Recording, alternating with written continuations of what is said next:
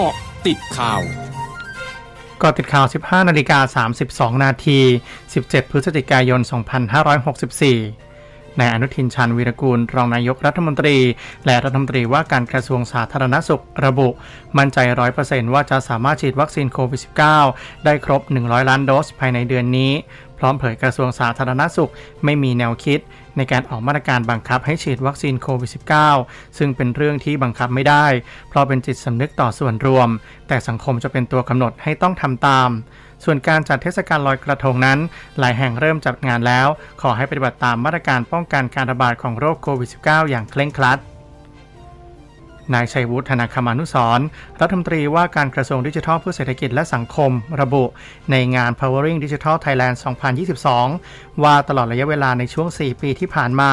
โครงสร้างพื้นฐานด้านดิจิทัลและ Data Economy ของประเทศมีความก้าวหน้าเป็นอย่างมากพร้อมประเมินว่าเศรษฐกิจดิจิทัลของไทยจะเติบโตและมีสัดส่วนมากกว่าร้อยละ 20 ของ GDP ได้เชื่อภายในปี 2573 เศรษฐกิจดิจิทัลของประเทศจะพุ่งไปถึงร้อยละ 30 ของ GDPนายขจรศักดิ์เจริญโสภาผู้ว่าราชการจังหวัดตรังเผยสถานการณ์โควิด -19 ในพื้นที่ขณะนี้พบว่าส่วนใหญ่เป็นคลัสเตอร์ภายในครอบครัวซึ่งได้เข้าไปควบคุมและคัดกรองโรคแล้วโดยตัวเลขผู้ติดเชื้ออยู่ในภาวะที่ทรงตัวและมีแนวโน้มลดลงตามลำดับเนื่องจากที่ผ่านมาทางจังหวัดได้ฉีดวัคซีนให้ประชาชนในพื้นที่ไปแล้วมากกว่าร้อยละ 64และคาดว่าภายในสิ้นเดือนนี้จะสามารถฉีดได้มากกว่าร้อยละ 70ตามเป้าหมายที่กำหนดไว้เพื่อให้สามารถเปิดพื้นที่สำหรับการท่องเที่ยวได้สำนักงานสาธารณสุขจังหวัดยะลารายงานสถานการณ์โรคโควิด -19 ในพื้นที่วันนี้พบผู้ป่วยรายใหม่182รายเสียชีวิตเพิ่ม2รายและรักษาหายเพิ่ม437รายทำให้ขณะนี้มีผู้ติดเชื้อสะสมระลอกเดือนเมษายนที่ผ่านมา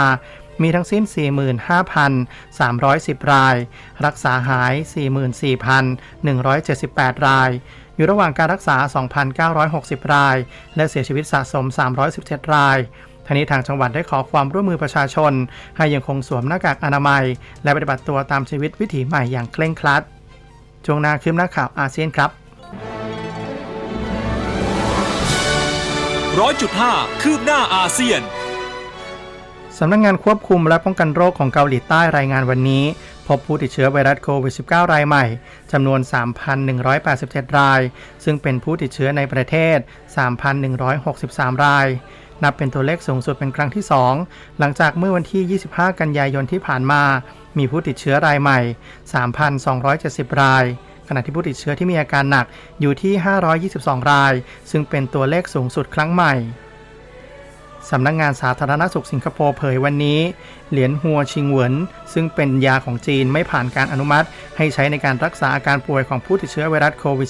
-19 หลังจากที่มีข้อกล่าวอ้างแพร่กระจายในเครือข่ายสังคมออนไลน์และ Telegram ว่าผลิตภัณฑ์ยาดังกล่าวสามารถใช้ป้องกันหรือรักษาการติดเชื้อไวรัสโควิด -19 ได้ทั้งหมดคือเกาะติดข่าวในช่วงนี้อาทิตย์สมบูรณ์รายงานครับ